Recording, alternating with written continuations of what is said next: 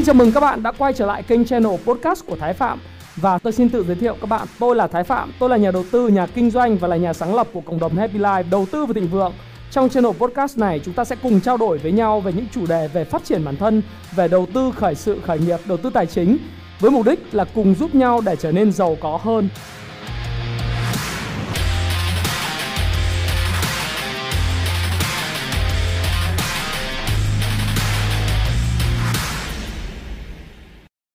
Hi, xin chào tất cả các bạn. Chào mừng các bạn đã quay trở lại với kênh của Thái Phạm. Và ngày hôm nay, sau lễ 30 tháng 4 1 tháng 5, à, chúng ta lại cùng điểm tin. Cái khác của ngày hôm nay đó là video không phải là vào ngày Chủ nhật. Bởi vì hôm nay chúng ta vẫn đang trong kỳ nghỉ lễ cho nên là video ngày hôm nay sẽ rơi vào ngày thứ hai, tối thứ hai. Nhưng ngày tuần sau thì chúng ta sẽ lại điểm tin vào tối Chủ nhật lúc 8 tối bạn nhé.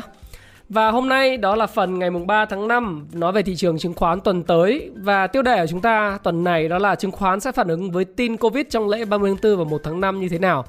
Liệu có phải là những cái biến động tiêu cực uh, giống như là diễn biến Covid tại Đà Nẵng và ở Hải Dương vào tháng 7 và tháng 1 vừa rồi hay không? Tháng 7 năm 2020 và tháng 1 năm 2021 vừa rồi hay không?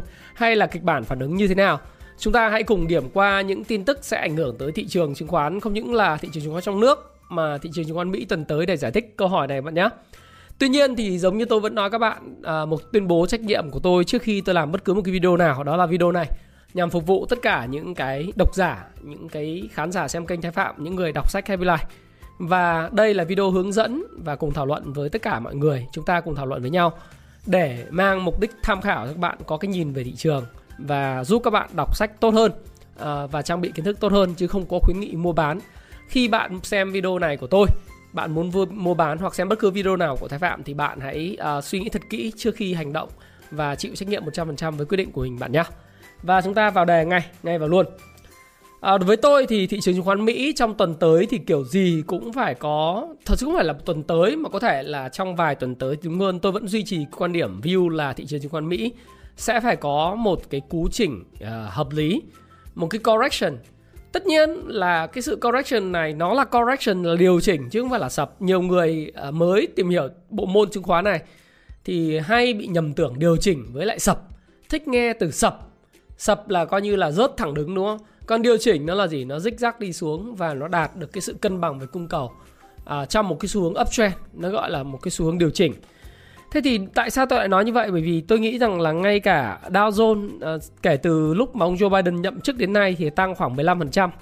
Và với cái mức điểm là 33.874 điểm thì khả năng uh, Dow Jones có thể sẽ tích lũy à, tích lũy và nếu chỉnh được là tốt nhất về lại cái vùng hỗ trợ khoảng 33.000 hoặc 32.000 như thế thì sẽ hút tiền vào hơn uh, tốt hơn rất là nhiều bản thân thì à, tôi tôi vẫn tự tin rằng là Dow Jones vẫn đang trong một xu hướng uptrend miễn là uh, Fed của dự trữ liên bang Mỹ hay là ngân hàng trung ương Mỹ tôi gọi là như vậy đó vẫn duy trì cái mức lãi suất ở mức rất là thấp lãi suất cơ bản hiện nay vẫn là 0 đến 0,25% một năm.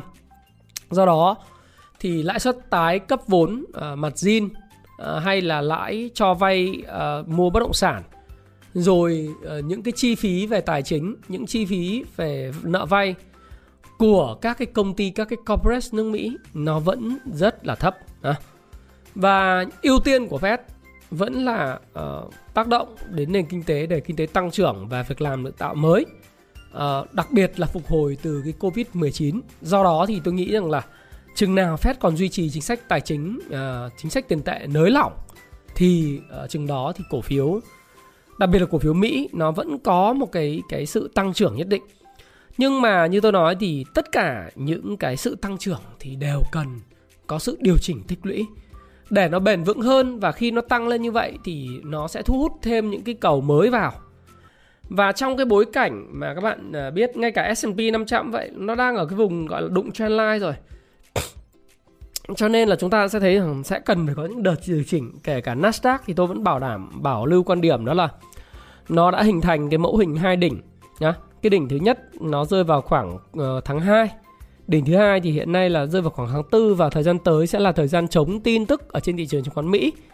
Người ta hay có câu là sell in May và go away đó. Thì uh, thực ra thì cái câu này nó cũng có cái nó cái đúng ngắn hạn thôi, có nghĩa là đối với lại cái giai đoạn mà thị trường chứng khoán mà nó uh, các bạn biết rằng là thị trường chứng khoán nó uh, không có tin tức ngắn hạn hỗ trợ chẳng hạn như là những tin tức về báo cáo kinh doanh của quý 2 hay là những cái tin tức về vĩ mô lớn thì rõ ràng lúc đấy thị trường sẽ bị chống tin và khi chống tin thì dường như mọi người mua bán ngắn hạn sẽ không hợp lý lắm.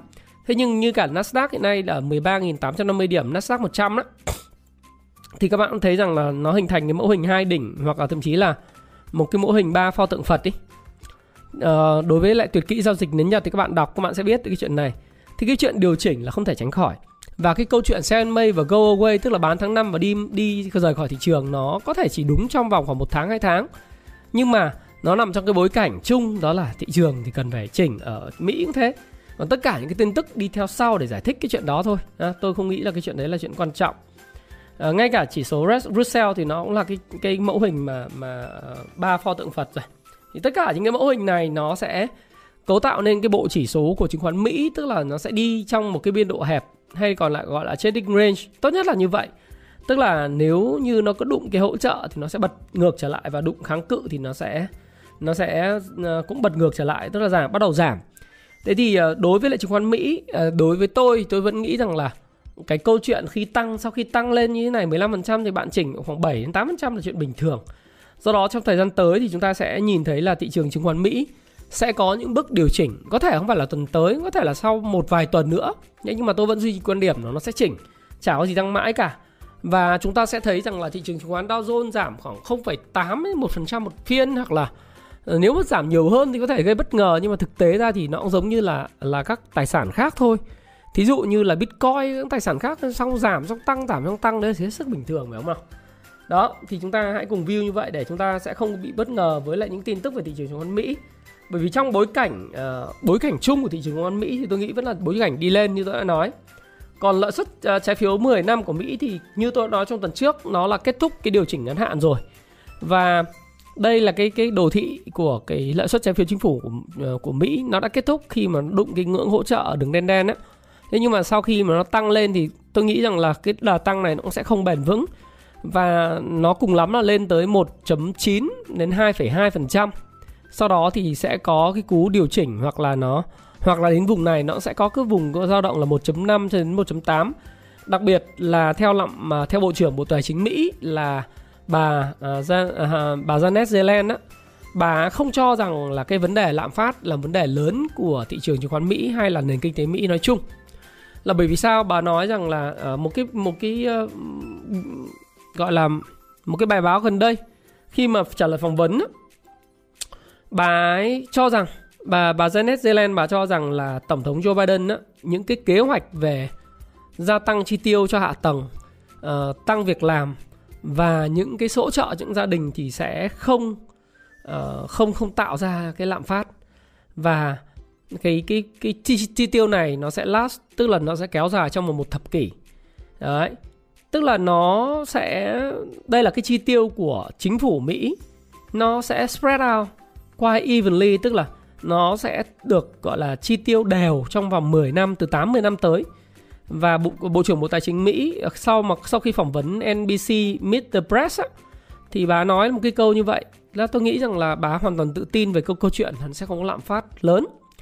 Và bà nói rằng là cái Fed ngân hàng trung ương Mỹ hay là cục dự trữ liên bang sẽ quan sát và sẽ giám sát chặt chẽ lạm phát và sẽ có cái công cụ để mà điều chỉnh nó khi mà uh, hợp lý. Và cá nhân bà thì không tin rằng là lạm phát sẽ là vấn đề lớn bởi vì nếu nó trở lại những vấn đề lớn thì họ đã có những công cụ để điều chỉnh. Uh, thực tế ra là um, bà nói rằng là nó nó có những cái cái khoản mà đầu tư khoản đầu tư tức là khoản chi tiêu cho hạ tầng đấy cần phải được thực thi để khiến cho nền kinh tế trở nên năng động và mang tính chất công bằng cạnh tranh với lại các cái cường quốc khác.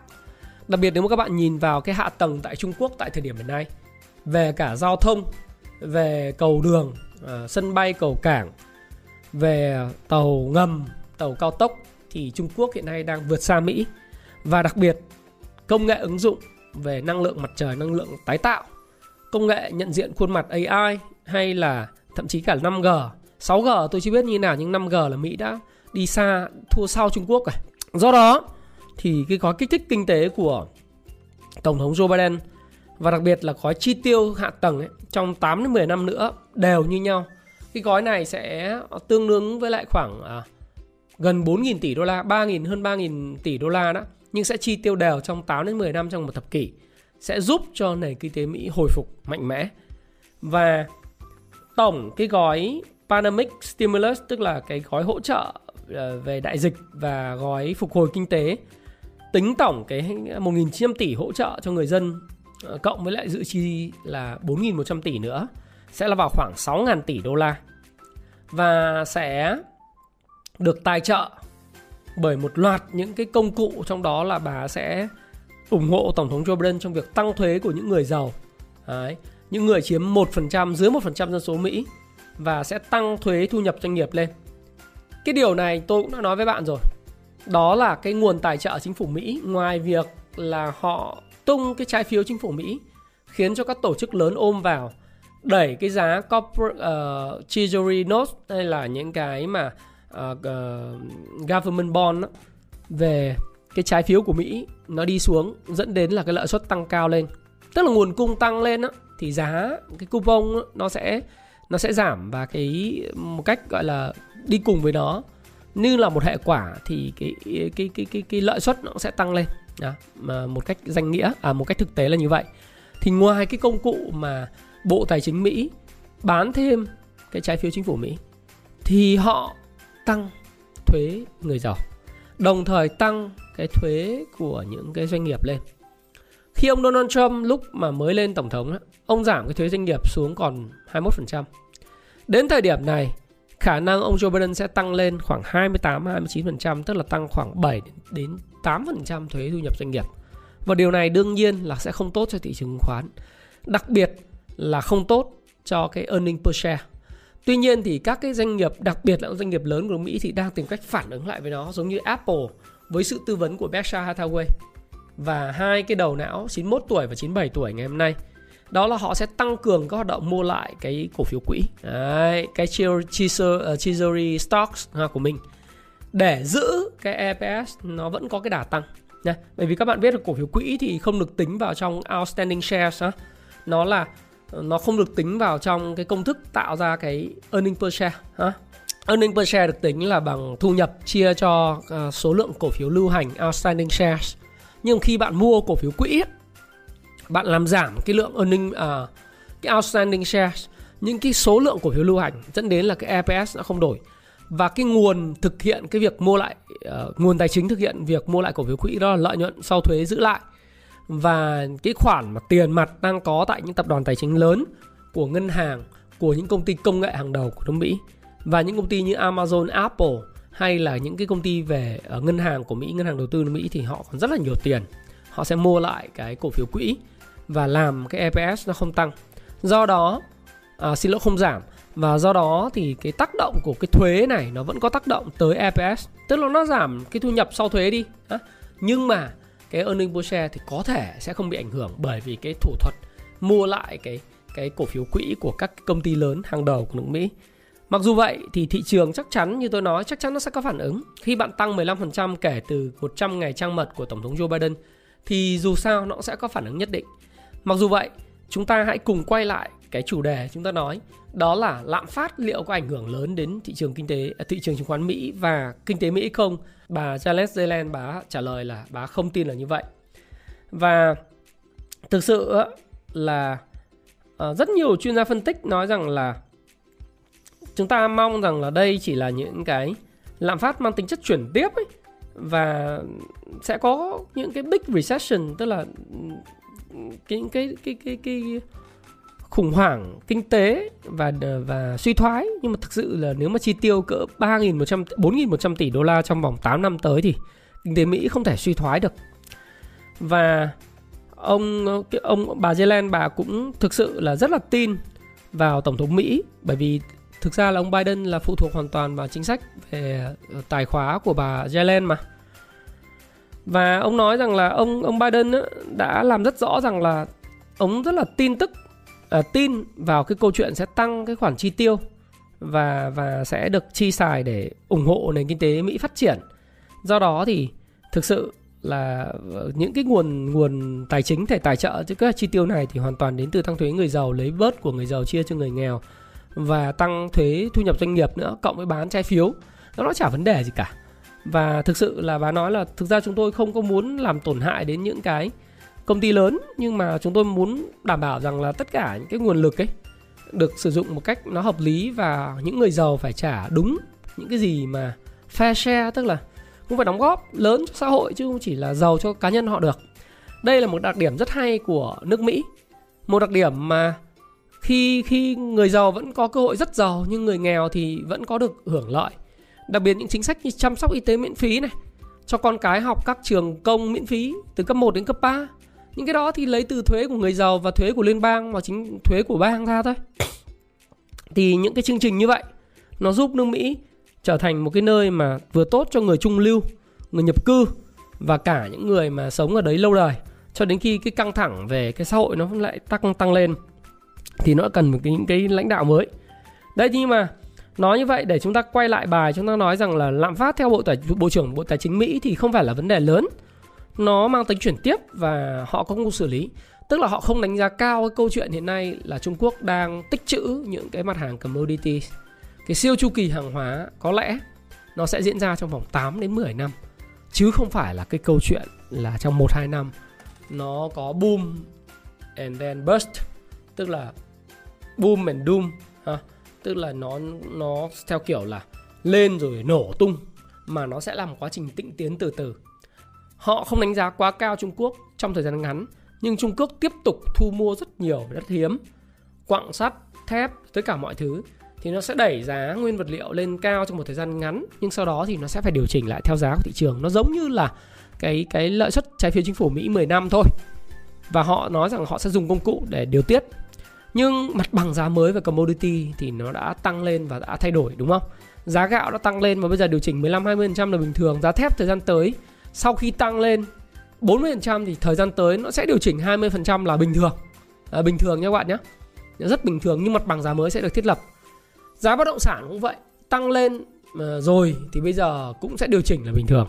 Hay là giá lương thực thực phẩm à, tất cả mọi thứ tăng lên và sẽ điều chỉnh khoảng 10 15% nhưng nền giá mới cao hơn so với nền giá trước đại dịch nó là nền giá hoàn toàn đã diễn ra và sẽ tiếp tục tiếp diễn trong 8 đến 10 năm tới với cái chi tiêu của chính phủ Mỹ kiểu này và chi tiêu của tất cả các cái chính phủ trên toàn thế giới và các ngân hàng trung ương toàn thế giới. Và rõ ràng như vậy thì 8 đến 10 năm tới với kế hoạch chi tiêu này của Mỹ, Mỹ sẽ dẫn dắt tăng trưởng của toàn thế giới. Mỗi một năm nếu mà dùng 4.100 tỷ chia cho 8 thì bạn sẽ thấy là Ờ, Mỹ sẽ tiêu khoảng 500 tỷ đô la cho hạ tầng. Và nhiều hơn thế nữa, nó sẽ thúc đẩy cái xuất khẩu của các nước, các nền kinh tế có cái cái cái mô hình phát triển GDP dựa vào xuất khẩu giống như Việt Nam và Trung Quốc. Và nó thúc đẩy những nền kinh tế mới nổi.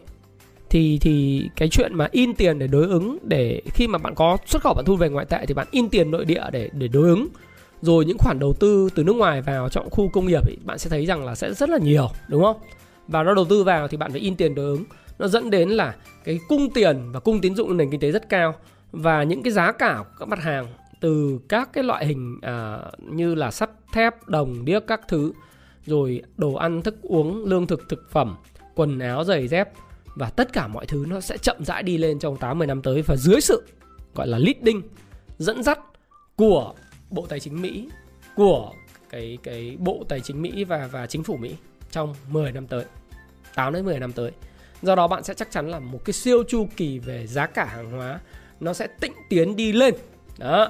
Nhưng trong ngắn hạn, các bạn sẽ nhìn thấy rằng là trong ngắn hạn, nó sẽ không có ảnh hưởng quá nhiều và như vậy thì cái thị trường chứng khoán, tôi nghĩ rằng là nó sẽ tìm cách phản ứng lại việc với tăng việc tăng thuế trong một thời gian ngắn nhưng cái xu hướng chủ đạo khi mà chi tiêu và kích thích kinh tế như vậy, cho đến khi Fed giảm cái lãi suất à, hạ tăng lãi suất lên thì nó mới có điều chỉnh chứ còn tôi nghĩ rằng nó sẽ tiếp tục tăng giá dầu thì tích lũy và tôi nghĩ rằng sau khi tích lũy thì có thể nó sẽ đi trong một biên độ dao động và năm nay sẽ là một cái năm mà giá dầu sẽ không có nhiều bứt phá vượt tới qua khỏi 72 đâu Đấy là điều chúng ta cũng sẽ có thể nhìn thấy.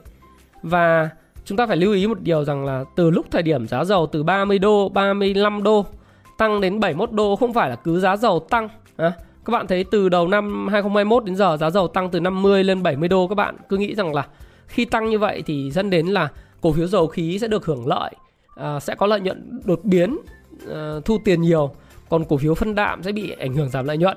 Nhưng thực tế chứng minh hoàn toàn khác. Đấy PVD này công ty khoan dịch vụ dầu khí ngay lập tức trong vòng quý 1 năm 2021 mới ra báo cáo lỗ luôn.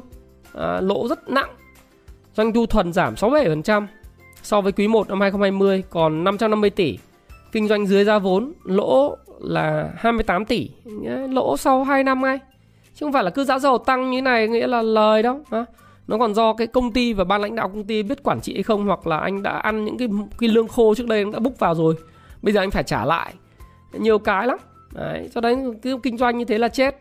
À, cứ cứ dựa vào cái tin tức giá dầu rồi mua cổ phiếu dầu khí là chết. À, rồi không phải là cứ giá dầu lên thì đạm nó sẽ bị ảnh hưởng. Thế các bạn nhìn đây. Giá lúa giá lương thực thực phẩm và tất cả mọi thứ giá đạm nó tăng lên. Và quý 1 năm 21 đạm Phú Mỹ hoàn thành là 75% kế, uh, tăng 75% so quý 1 doanh thu và lợi nhuận đấy tăng mạnh so với năm 2021 2020 và hoàn thành một nửa kế hoạch năm. Đấy. đầu tư thì phải nắm bắt cả ờ, cái cái phân tích cơ bản và phân tích kỹ thuật chứ không phải chỉ nghe tin đồn hoặc là nghe tin và giá dầu tăng là tự suy suy ra mua cổ phiếu. À, giống như các bạn mua cổ phiếu đây PVD đây. Các bạn thấy từ tháng từ năm 2021 đến đến giờ nó tăng từ 15 tăng gấp đôi lên 28 sau đó thì nếu các bạn mua là bởi vì giá dầu nó còn tốt thì bây giờ đến thời điểm này các bạn sẽ thấy rằng là bạn mất 50% tài sản rồi. Đấy nó hình thành cái mẫu hình hai đỉnh đúng không? Thời gian tới có thể nó sẽ có những cái phục hồi Sau đó thì nó sẽ có những cái cú test lại Những cái vùng 15, 16 này. Hoặc thậm chí nó sẽ kéo lại vùng 20 Nhưng mà thực tế ra thì ờ, Không phải là cứ giá dầu lên nhá. Hoặc giá dầu đi ngang ờ, Là nó có lợi nhuận Mà giá dầu phải ổn định Trên 55 đô Trong một thời gian dài. Thì cái PVD nó mới ăn thua Và đợi, đợi khi mà nó có lợi nhuận đột biến ấy, Thì lúc đó là giá cả nó cũng phản ánh hết rồi nhưng nhìn như này thì các bạn thấy rằng trong thời gian ngắn nó tăng gấp 3 lần ý, làm sao mà từ 12 lên 26 ừ.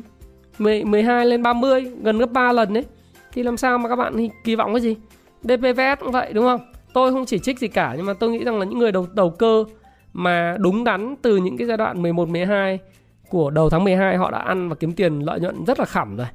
Còn những người đi sau là những người khổ thôi nhưng mà ý tôi nói các bạn nó đơn giản, không phải là vấn đề về giá hay là lợi nhuận, lời lỗ của cái điều này.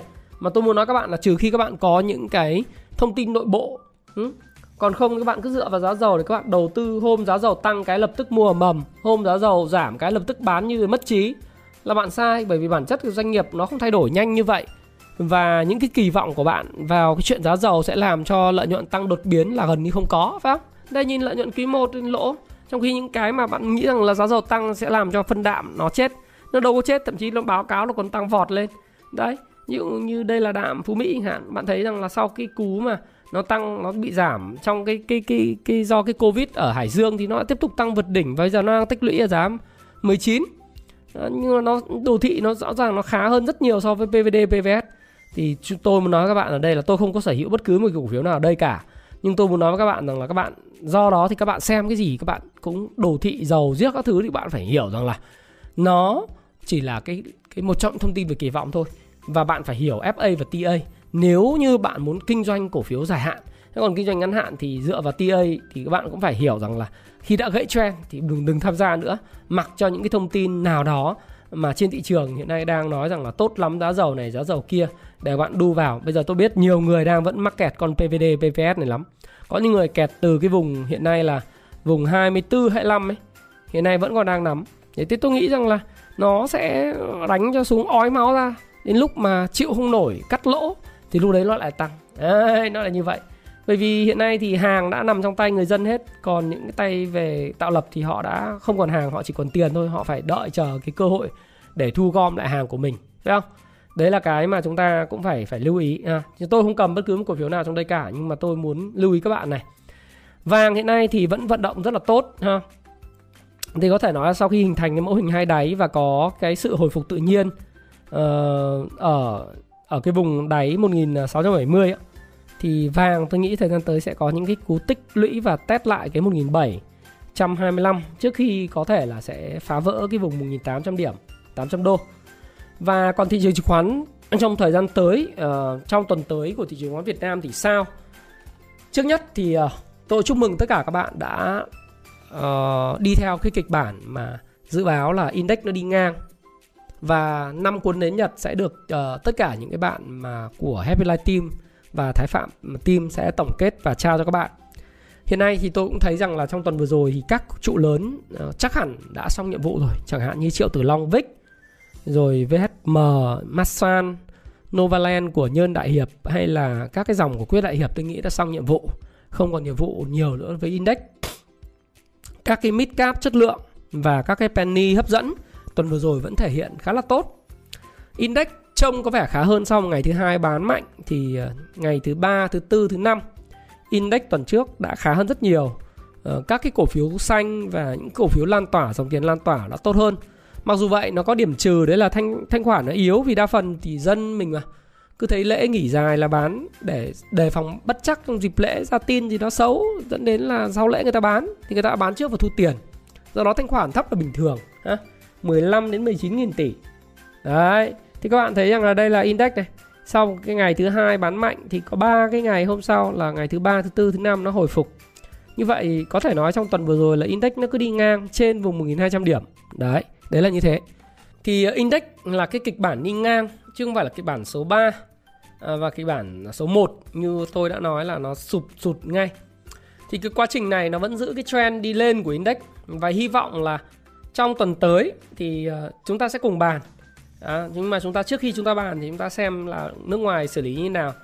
Nước ngoài thì trong tuần tới thì ngày thứ hai giảm điểm mạnh họ mua dòng 79 tỷ thứ ba thứ tư họ mua dòng chỉ riêng ngày 29 tháng 4 là khi mà các ETF cơ cấu danh mục họ bán dòng thôi. Và bán dòng thì tập trung rất nhiều vào đồ thị của vào vào cái cổ phiếu Vinamilk ấy. Cổ phiếu Vinamilk là bị bán dòng là liên tiếp 4 phiên liên tiếp và bán dòng rất mạnh vào ngày 29 tháng 4 cổ phiếu Vinamilk hiện nay thì đã giảm xuống còn 93.500 điểm à, 93.500 uh, ờ, đồng một cổ phiếu. Nó đã giảm phá vỡ cái cái mức mà 96.000 là cái mức mà hỗ trợ trước đây thì có thể là cái khối lượng tăng đột biến ở vùng đáy như này này. Nó có thể ờ, nó có thể sẽ dẫn tới những cái sự hồi phục tự nhiên. À, autom automatic rally của cái cổ phiếu này. À, nhưng mà đây về cơ bản chất nó là một cái downtrend liệu rằng cái quá trình downtrend này sẽ đã kết thúc hay chưa? Hay là nó sẽ có quá trình hồi phục tự nhiên sau đó rồi nó sẽ lại giảm điểm để tích lũy tạo nền đáy? Hay là tiếp tục đi xuống vùng uh, vùng cũ là vùng 84 82 uh, 82 nghìn một cổ phiếu? Thì tôi không biết nhưng mà với cái cây nến của cái ngày hôm thứ năm tuần vừa rồi và cái cái số lượng bắt đáy rất là nhiều thì tôi nghĩ rằng là trước mắt thì thì thì trong tuần tới có thể là Vinamilk sẽ sẽ có những cái hồi phục tự nhiên. Đấy, hồi phục tự nhiên. Và có thể cái cái cái giai đoạn vừa rồi là giai đoạn bán cực đại. Cái lượng cung có thể đã hết. Tôi nghĩ như vậy nhưng mà về bản chất thì cái triển vọng của cổ phiếu này về về kinh doanh thì các bạn biết rồi là chúng ta thì rất là yêu và tự hào về về Vinamilk. Thế nhưng mà chúng ta phải hiểu rằng cái triển vọng năm 2021 và thậm chí là 2022 chúng ta sẽ không nhìn thấy nhiều. Doanh thu thì đặt mục tiêu không tăng trưởng nhiều và lợi nhuận thì đi ngang nhưng đấy là mục tiêu.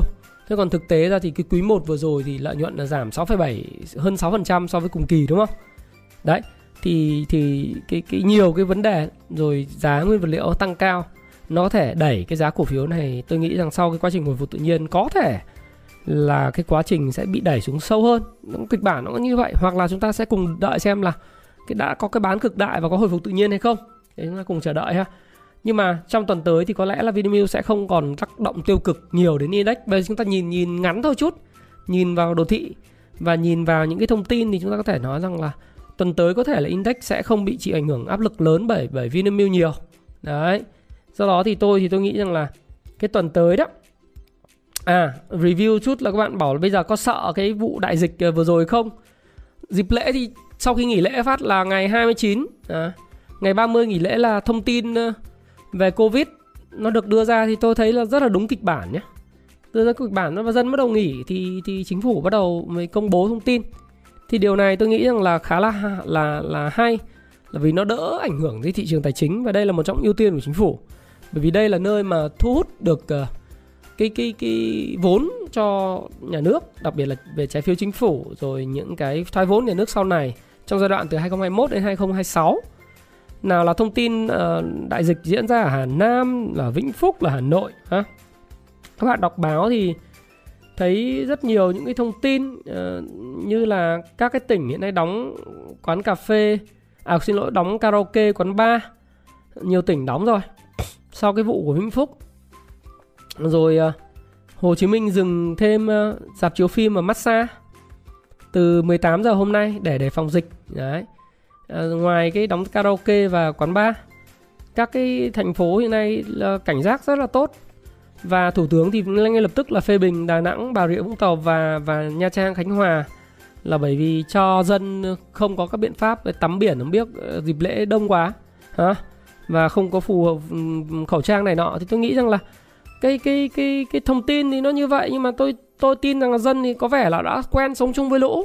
Và không sợ nữa là bằng chứng là Đà Lạt đông nghịt à, Vũng Tàu đông nghịt Hạ Long đông nghịt Khánh Hòa đông nghịt ờ, Phú Quốc đông nghịt tất cả những cái thông tin như vậy nhá. Nó đều nói rằng là dân mình giờ sống quen này với lũ vẫn bay vẫn đi lại vẫn làm ăn kinh doanh bình thường. Thế nhưng mà uh, chứng khoán thì thực ra thì bây giờ với cái cái việc mà dân không còn sợ nữa. Nhưng mà tuyệt đối không chủ quan nhé tôi hay đùa với anh em của Happy Life và những anh em mà tôi biết tôi bảo là bây giờ ngay cả chạy bộ bây giờ chúng tôi cũng không tụ tập nữa. Chúng tôi tự chạy thôi. Chứ tay tự chạy một mình. Nhưng mà áp dụng 5k có nghĩa là gì? Khẩu trang phải đeo này khử khuẩn này. Đấy không tụ tập đúng không? Giữ khoảng cách và khai báo y tế nghiêm túc đàng hoàng chứ các bạn đừng khai báo cho kiểu cho vui giống như nhà báo. Uh, nhà báo Hoàng Anh Tú uh, ông Tránh Văn ông nói cái khai báo y tế cho qua không được khai báo cho đàng hoàng. Thì tôi có nói với anh em là khai báo y tế và đặc biệt thêm một cái ca nữa đó chính là chữ không chủ quan. Thì tốt nhất là như thế lễ này tôi ở nhà thôi đọc sách à, đọc sách rồi làm video với các bạn rồi chơi với con cái rồi lâu lâu dẫn con đi cà phê rồi tập luyện thể dục thể thao. Nhưng thì tôi thấy rằng là chính phủ thì cũng cũng cũng ngay lập tức có những hành động ngay.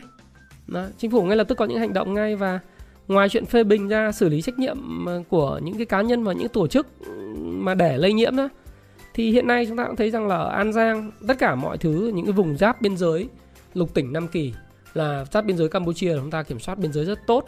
Và cũng phải cảm ơn là bởi vì uh, chính phủ và tất cả hệ thống chính trị là vào cuộc để giữ cho cái cuộc sống của người dân nó bình an. Thì các bạn bây giờ phải có một thứ nó không chủ quan 6k cộng với 5k của ờ, tức là 5k bình thường và không chủ quan.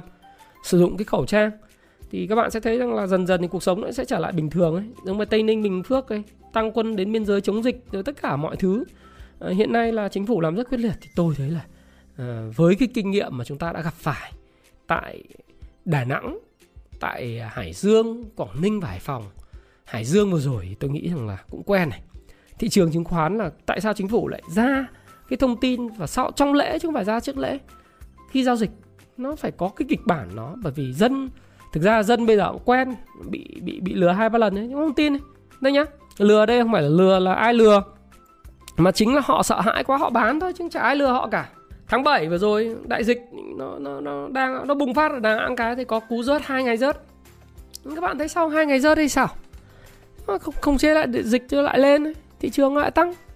Đấy cái giai đoạn mà mà thị trường nó, nó bị bùng dịch ở Đà Nẵng thì các bạn tưởng chết rồi, rồi, rồi sập này các thứ ở trên các diễn đàn cứ hô sập sập sập sập. Thế tôi tôi thấy nó bình thường và nó lại tăng. Đấy hay đợt đợt trước đấy là ở Hải Dương đợt vừa gần đây nhất là ngày 29 tháng 1 ngày từ ngày 19 đến ngày 29 tháng 1 đấy, các bạn thấy không? Tất nhiên là các bạn thấy rằng là cái covid nó chỉ là cái thông tin để mà hợp pháp hóa, hợp thức hóa, không phải hợp pháp, hợp thức hóa lại cái điều chỉnh thôi. Trước đó nó cái đỉnh bánh bao, nó tăng nước rút rồi. Đó. nhưng mà nhờ cái thông tin covid, bà con cầm hàng nhiều, mà zin nhiều, cho nên là bán rất là kinh. Nhá. Sập từ ngày 19 đến ngày 29 là ngày mà tôi làm video livestream bắt tay đấy à, đấy thì tôi nói rằng covid bùng bình ở bình dương ở quảng ninh và hải dương bùng phát sau đó thì thị trường lại tăng trở lại. Thì trong bối cảnh hiện tại cái tiền nó nhiều dân cũng chả biết làm gì kinh doanh khó khăn. Bây giờ cái đóng cửa hết dịch vụ massage karaoke này nọ.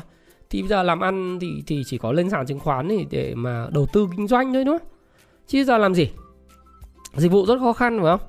Thì tôi thì tôi nghĩ rằng là với cái cái cái, cái thông tin về cái covid thì tôi nghĩ rằng là mọi thứ nó đã nó đã được người dân quen vì họ đã bị lừa hai lần Đà Nẵng này rồi ở Hải Dương bán đi rồi cuối cùng là cũng cũng tăng trở lại thôi.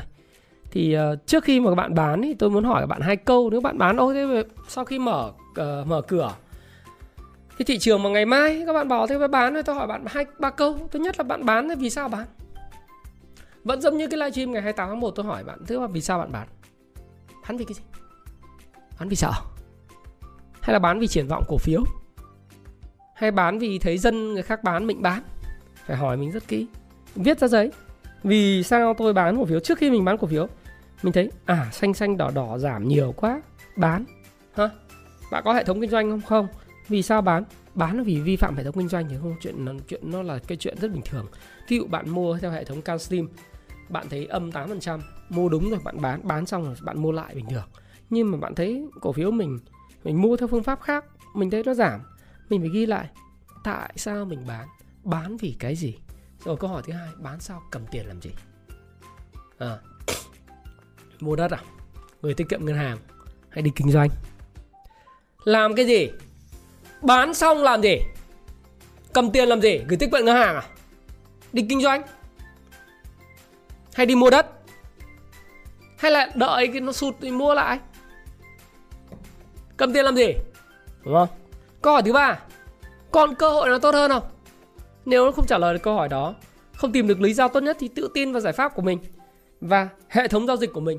Các bạn muốn xây dựng hệ thống giao dịch, các bạn đọc từ Payback Time ngày đòi nợ, Can Slim làm giàu từ chứng khoán, nến nhật, đó. Rồi các cái giải pháp liên quan đến nghệ thuật đầu tư Dundu này lô sắc để trở thành nhà đầu tư giá trị, rồi Fibonacci, rồi rồi sóng Elliott, vân vân vân vân 18.000% bạn đọc, sau đó đọc tất cả bạn học để hình thành cho mình một cái phương pháp, một cái hệ thống và bạn cứ gắn với cái hệ thống đấy bạn làm. Bạn đừng quan tâm tin tức bởi vì những tin tức để giải thích cho bạn thôi. Nếu khi bạn bán cổ phiếu hay mua cổ phiếu, bạn cũng hỏi đúng cái câu đó, vì sao mua? Mua xong thì làm gì tiếp theo? Còn cơ hội nào, cơ hội này đã phải cơ hội tốt nhất hay chưa? Đấy, thì bán cũng như vậy mà thôi. Các bạn thấy, tôi thấy là thị trường dân quen này, cho nên tôi nghĩ là bảo bây giờ bạn bảo là là là giảm giảm mạnh như thế này tôi nghĩ là không có đâu bởi vì sao? Bối cảnh lần này nó khác. Nghỉ lễ dài 4 ngày và chính phủ ra tin rất là cẩn trọng. Và chính phủ thực sự rất cẩn trọng trong việc ra tin và điều này tôi đánh giá rất là cao bởi vì sợ ảnh hưởng đến thị trường ấy.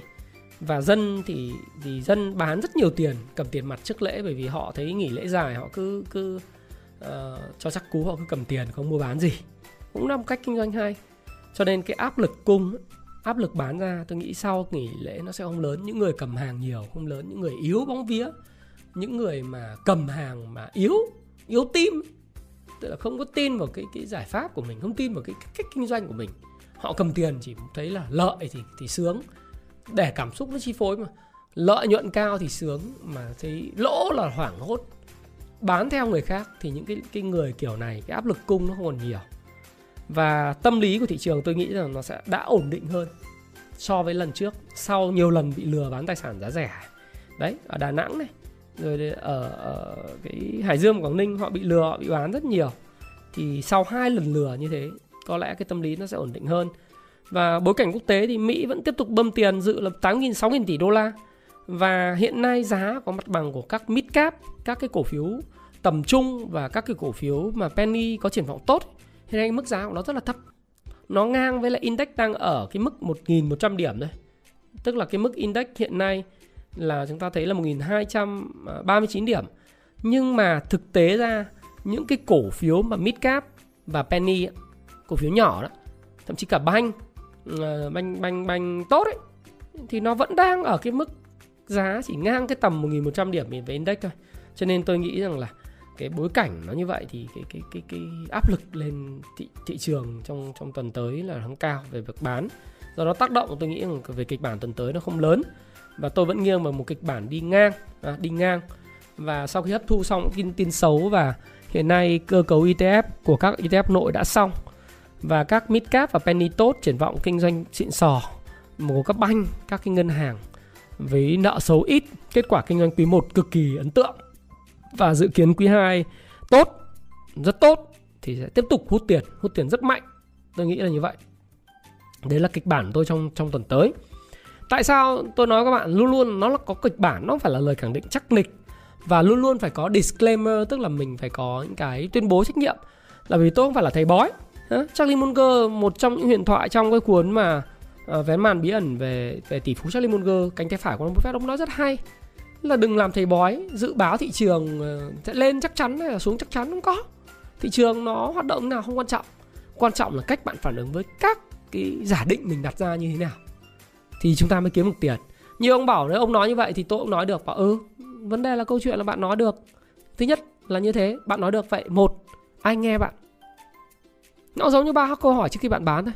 Tôi hỏi bạn thì bạn nói được. Vậy câu hỏi đầu tiên, ai nghe bạn? Bạn nói được, nhưng ai nghe bạn? Câu hỏi thứ hai, bạn kiếm được tiền từ những giận nhận định của mình hay không? Câu hỏi thứ ba, bạn dám hành động hay không? Hay là bạn chỉ dám nói? Còn tôi tôi nói, tôi làm, học trò tôi làm. Tôi chịu trách nhiệm về tiền của tôi 100% về tiền của tôi. Ok? Đấy, thì mình phải hiểu được cái bản chất cuối cùng là kịch bản là để cho mình phản ứng, kịch bản cho mình để mình có cái kế hoạch và có cái cái cái mục tiêu trong đầu của mình mà có cái kế hoạch phù hợp với lại mục tiêu và những kịch bản giả định. Chứ không phải nói để cho vui. Nói cho vui thì bạn tự xây cái kênh youtube của bạn, tự xây cái facebook cá nhân của bạn. Bạn muốn nói gì cũng được. Nhưng vấn đề bạn nói, chả ai nghe cả. Nhưng và điều đó là vô nghĩa. Phải không? Còn đây, tôi nói, nó có căn cứ, nó có giải pháp, nó có những cái hành động và có những cái kế hoạch đi theo. Đó mới là cái cách mà chúng ta xây dựng cái kế hoạch kinh doanh kế hoạch đầu tư. Đấy nó như vậy. Thế thì đấy là cái view của tôi về cái thị trường. Túm lại thì summary lại với các bạn rằng là những bạn nhận định đúng thị trường đi ngang trong tuần tới. Thì uh, chúng tôi sẽ sẽ có cái trao lại cái cái sách lính nhấn nhật đây cái cuốn này này. Là năm cái cuốn uh, bên đội ngũ của Happy Life Team uh, sẽ trao cho bạn năm cuốn tư kỹ giao, giao dịch bằng đồ thị nến nhật do cái lớp công vụ chứng khoán 13 ở Hà Nội tặng các bạn nhé và uh, tuần tới thì Thái Phạm vẫn tin rằng là một kịch bản tốt nhất của thị trường vẫn là một kịch bản tích lũy nền đi ngang. Uh, trước khi có những cái đột phá ở những cái ờ, mã mà thực ra thì tôi vẫn tin vào những cái mã mid cap và những mã penny triển vọng tốt đồng thời những cái cái cổ phiếu ngân hàng uh, có cái kết quả kinh doanh quý 1 mà thực sự rất là thuận lợi và sẽ có kết quả kinh doanh quý 2 rất là thuận lợi thì sẽ là cái cái trọng tâm uh, thu hút dòng tiền của thị trường những dòng tiền thông minh vào, bởi vì nó còn hấp dẫn. Và những cái cơ hội khi mà điều chỉnh của những cái cổ phiếu đó, nếu có, sẽ là cái cơ hội để mà giải ngân rất là tốt. Còn nếu mà nói về những cái mã trụ lớn thì tôi nghĩ rằng là nó đã xong nhiệm vụ của mình rồi. Mã trụ nào thì các bạn có thể tua lại và coi lại những cái mã trụ tôi đã nói. Nhưng nó đã xong nhiệm vụ và bây giờ đến nhiệm vụ của những cổ phiếu khác. Và dòng tiền sau lễ sẽ giải ngân mạnh mẽ hơn. Và nhất là cái bối cảnh covid nó nó đang khiến cho những cái kinh doanh và dịch vụ nó bị tổn thương như này thì tiền lại phải dồn vào kênh chứng khoán. Còn đất đai thì đã đang hạ nhiệt rồi. Và đất thì tôi sẽ dành để nói với các bạn về câu chuyện về đất. Đất mà cứ tăng mãi rất nguy hiểm, chứng khoán tăng có thể không ảnh hưởng đến ai. Nhưng mà đất tăng thì ảnh hưởng an sinh xã hội. Dân không có tiền mua đất, không có tiền làm nhà. Công trình bị đình đốn và rất là nguy hiểm với xã hội. Do đó tất đất không phải tăng mãi được, nó phải điều chỉnh. Nhưng chứng khoán thì nó tăng chả ảnh hưởng gì đến ai cả. Đúng không? Nó tăng tăng mãi hay là gì đó nó chẳng ảnh hưởng đến ai. Sau này thì thì nếu mà công ty thu hút được tiền kinh doanh tốt thì nó lại tốt cho nền kinh tế. Đấy thì cái quan điểm của tôi thái phạm là như vậy. Và tôi hy vọng rằng là kịch bản của tôi đã giúp cho các bạn có nhiều cái view tốt hơn về thị trường. Và hy vọng rằng là bạn à, sẽ có một cái thị trường thật à, có một cái tuần giao dịch 4 ngày từ thứ hai à, từ thứ ba đến thứ sáu rất là tốt. Và nếu như bạn thành công thì bạn hãy cảm ơn tôi sau và Thái Phạm. Mà xin cảm ơn bạn đã lắng nghe, chia sẻ Thái Phạm trong một cái video dài khoảng 45 phút này. Hãy đừng quên nhấn nút like mỗi lần mà bạn nhấn nút like và comment ở phía dưới động viên tôi và chia sẻ với các bạn thị trường. Tôi là Thái Phạm rất là vui bởi vì bạn là những người khao khát thành công. Và đừng quên chia sẻ video này cho người thân gia đình bạn bè những người quan tâm đến đầu tư tài chính chứng khoán. Biết subscribe kênh Thái Phạm đăng ký kênh Thái Phạm để khi tôi ra video thì bạn nhận được cái thông báo để bạn có thể xem ngay. À, bởi vì nhất là những bạn bận thì không có cái cái thời gian biết là tôi ra video lúc nào thì có cái thông báo trên cái notification của YouTube á bạn sẽ xem ngay. Và khi bạn thành công bạn hãy cảm ơn tôi sau nếu bạn có duyên thì hãy gặp tôi trong lớp công vụ chứng khoán vào tháng 8 Hiện tại thì lớp công vụ chứng khoán vào tháng 5 thì uh, ngày hôm nay ngày mùng 3 tháng 5 Còn đúng ngày mùng 4 tháng 5 là tôi không còn nhận học viên nữa. Và sau đó thì à, chúng ta sẽ hẹn gặp nhau vào tháng 8 Tôi sẽ công bố cái thời gian lịch học của tôi vào tháng 8 cho các bạn. Và có duyên chúng ta sẽ gặp lại. Và xin chào và xin hẹn gặp lại các bạn trong video tiếp theo. Xin cảm ơn các bạn rất nhiều. Hãy chia sẻ những thông tin này nếu bạn cảm thấy nó hữu ích với bạn và hẹn gặp lại các bạn trong chia sẻ tiếp theo của tôi nhé.